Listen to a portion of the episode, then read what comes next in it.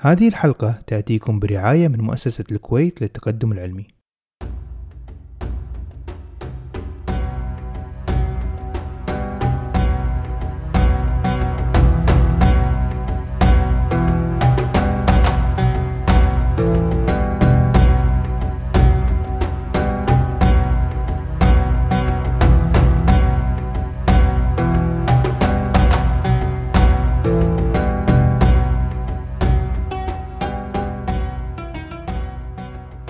السلام عليكم.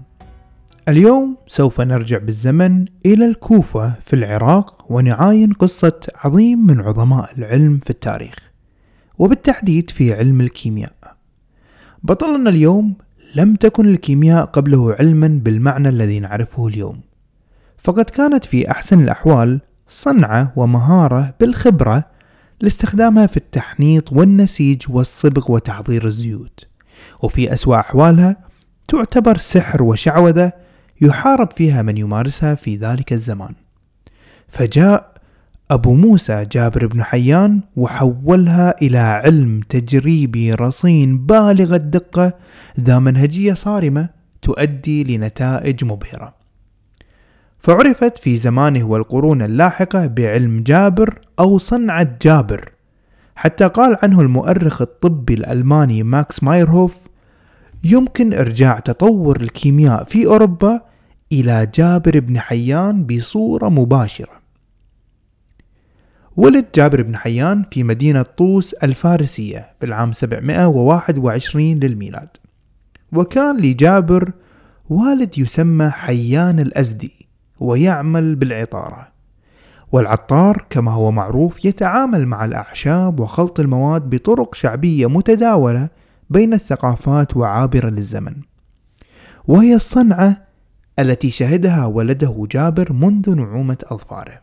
وتعلم أهمية الخلط بالمقادير لكي تأتي الأعشاب بفاعليتها.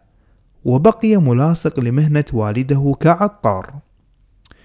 بعد أحداث سياسية في الحكم الأموي اضطر والد جابر حيان الأزدي للانتقال إلى العراق. واستقر بعد ترحال بين مدن العراق في الكوفة. كبر واشتغل في مهنة والده فترة من الزمن وكان لديه حب فطري وشغف للاستزادة في خلط المواد لأنه كان يرى أن لها تأثير مباشر على حياة الناس ويمكن تطويرها أكثر وأكثر. ولم يلبث حتى بدأت رحلات جابر العلمية وصوله في البلاد الإسلامية لكسب ما يستطيع كسبه من علم ومهارات في هذه الصنعة. فقد كان يبحث عن أعشاب ومواد جديدة لم يطلع عليها في الكوفة فترك محل والده وارتحل إلى اليمن. في هذه الرحلة تعلم العلوم الدينية وزادت خبرته بعد أن التقى علماء وخالط أجناس جديدة من الناس تعلم من طرائقهم في الخلطات والتداوي في الأعشاب. وهناك تعرف على أستاذ يقال له حربي الحميري تتلمذ على يديه الرياضيات والحساب. وبعد فترة من الزمن واكتفائه من العلوم في اليمن قرر العودة إلى الكوفة مرة أخرى. وكانت الكيمياء لا تزال تشغل عقله وقلبه وهو في حب شديد لتطويرها.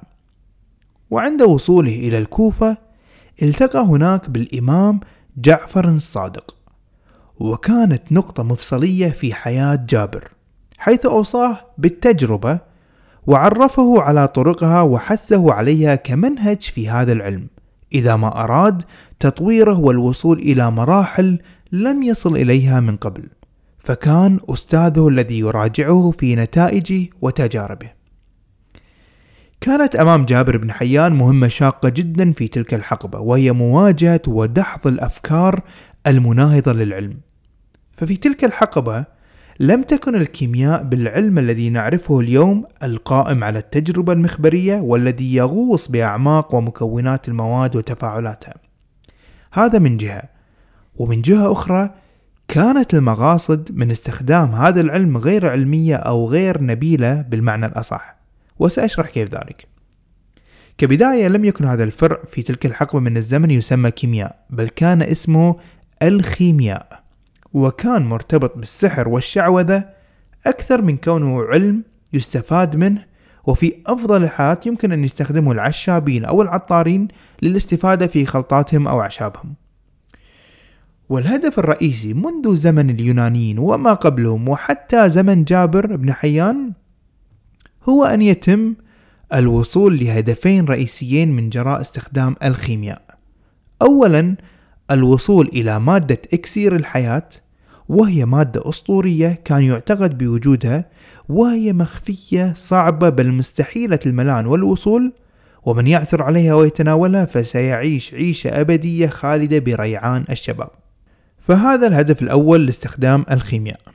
أما الهدف الثاني فهو الوصول إلى طريقة يمكن من خلالها تحويل المعادن الرخيصة إلى معادن ثمينة غالية وبالأخص تحويلها إلى الذهب. فمن يستطيع الجمع بين هذين الأمرين فسيكون شابا خالدا أبد الدهر وهو أغنى الأغنياء من الذهب. وهذه آمال أسطورية سطحية منتشرة في ذلك الزمان وكان على جابر محاربتها وتبيان أن هذه الصنعة إنما هي علم تجريبي يجب تطويره لخدمة الناس في جانبه العملي. طيب هذه المشكلة في ذلك الزمن من الناحية العملية. أما من الناحية النظرية والعلمية فقد كانت النظرية السائدة عن طبيعة المواد وتفاعلاتها هي القادمة من اليونانيين والتي استمرت منذ عهدهم لمئات السنين حتى عهد جابر.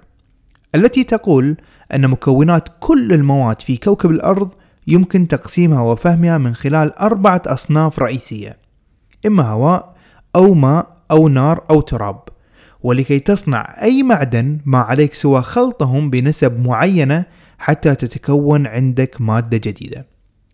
تخيل أن هذا المنطق هو أقصى ما وصل إليه علم الكيمياء في ذلك الزمان. ولكن لاحظ جابر بأن تجربته ومشاهداته تخالف هذه النظرية خصوصا في المعادن.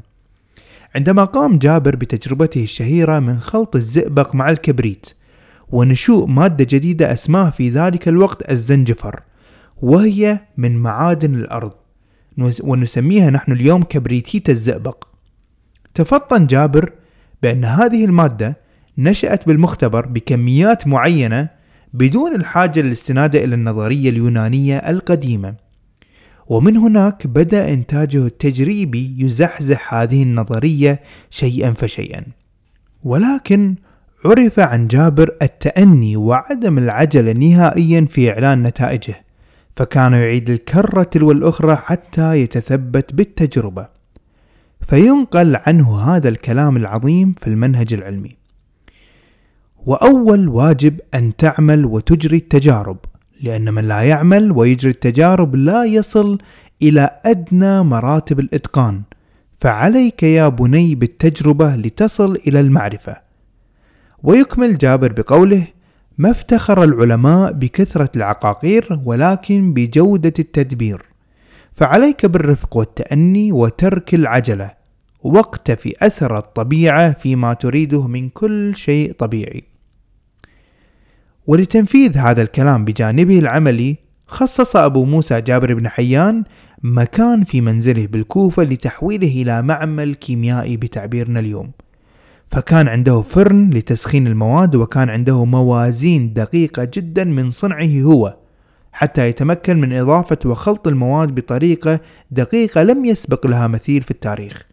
وكان عنده جهاز تقطير بمعنى معدة زجاجية يسخن فيها المركبات فتقوم المواد التي يتألف منها المركب بالانفصال عن بعضها البعض لأنهم يختلفون عن بعض بدرجات الغليان.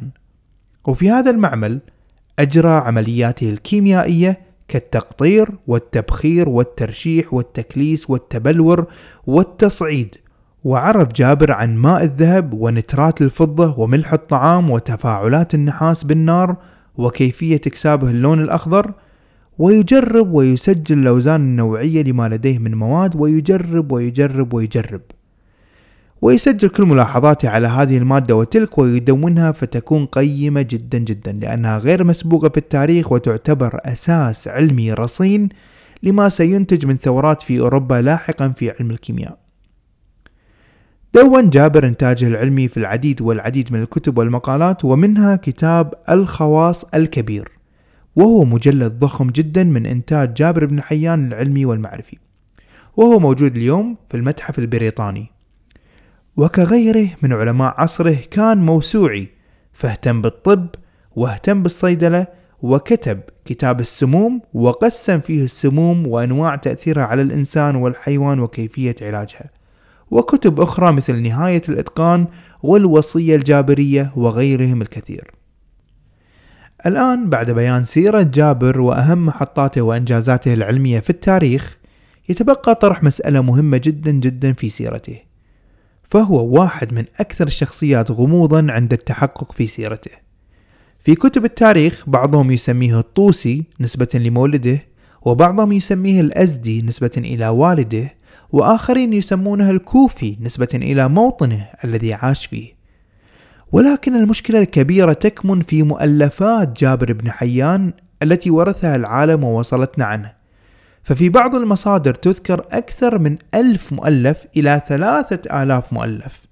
ويرى المؤرخين بأنه يستحيل أن يكون هناك شخص أنتج وألف كل هذه المعارف في حياته فحياة الإنسان أقصر من ذلك بكثير. فيذهب بعضهم وينفي أصلا بوجود شخصية مثل جابر بن حيان وأنها شخصية وهمية وغير حقيقية بالتاريخ. والمتمعن بكتب التاريخ يعرف بأن هذا رأي مغالي جدا ومتطرف فيمكن إيجاد تفسير لمثل هذه الأرقام وهو ما سأبسطه الآن. فأولا جابر بن حيان تم ذكره في كتب السير مثل ما ذهب إليه ابن النديم عندما ذكر سيرته بتفصيل بكتاب الفهرست. وذكره ابن خلدون في مقدمته ولقبه بإمام المدونين. وذكره الرازي في كتابه سر الأسرار بأنه الأستاذ جابر كان يناديه بأستاذنا وبمؤسس الكيمياء. حتى وإن أنكره مؤرخين آخرين فيمكن فهم ذلك ضمن صياغ واعتبارات سياسية مذهبية لا شأن لنا بها في هذا البودكاست. أما ما يهمنا من المؤلفات العلمية الغزيرة والتي تفوق العدد الطبيعي فيمكن إرجاؤها أنها فعلا ليست كلها بالضرورة لجابر بن حيان. فكما ينقل المؤرخين أنها قد تكون لبعض طلبته أو أنها لجماعة إخوان الصفا التي كانت تستهوي مثل هذه العلوم أو غيرهم ممن تأثر بجابر بن حيان. أضف إلى ذلك أنه في القرن الثاني عشر أو الثالث عشر ظهر في كتب التاريخ شخصية اسمها جابر في إسبانيا بالتحديد في إشبيليا وكتب في الكيمياء ولكن لم تكن علوم تجريبية صرفة ويمكن تفريغها عن كتب جابر بن حيان من حيث المحتوى. وفي بعض الأحيان ربما نسخ أعمال جابر بن حيان. ولذلك تجد في الغرب وفي أوروبا في العصور اللاحقة يعرف جابر بن حيان وعلوم جابر بجبر أو جبر. أما جابر الآخر المولود بعدة قرون واختلطت كتبه بكتب جابر بن حيان فيسمونه Pseudo-Geber أي جابر المزيف على وزن العلوم الزائفة pseudoscience. وبهذا التنقيح يمكن أن تقل عدد المؤلفات ونحصل على إنتاج جابر بن حيان الحقيقي شيخ الكيميائيين الفذ.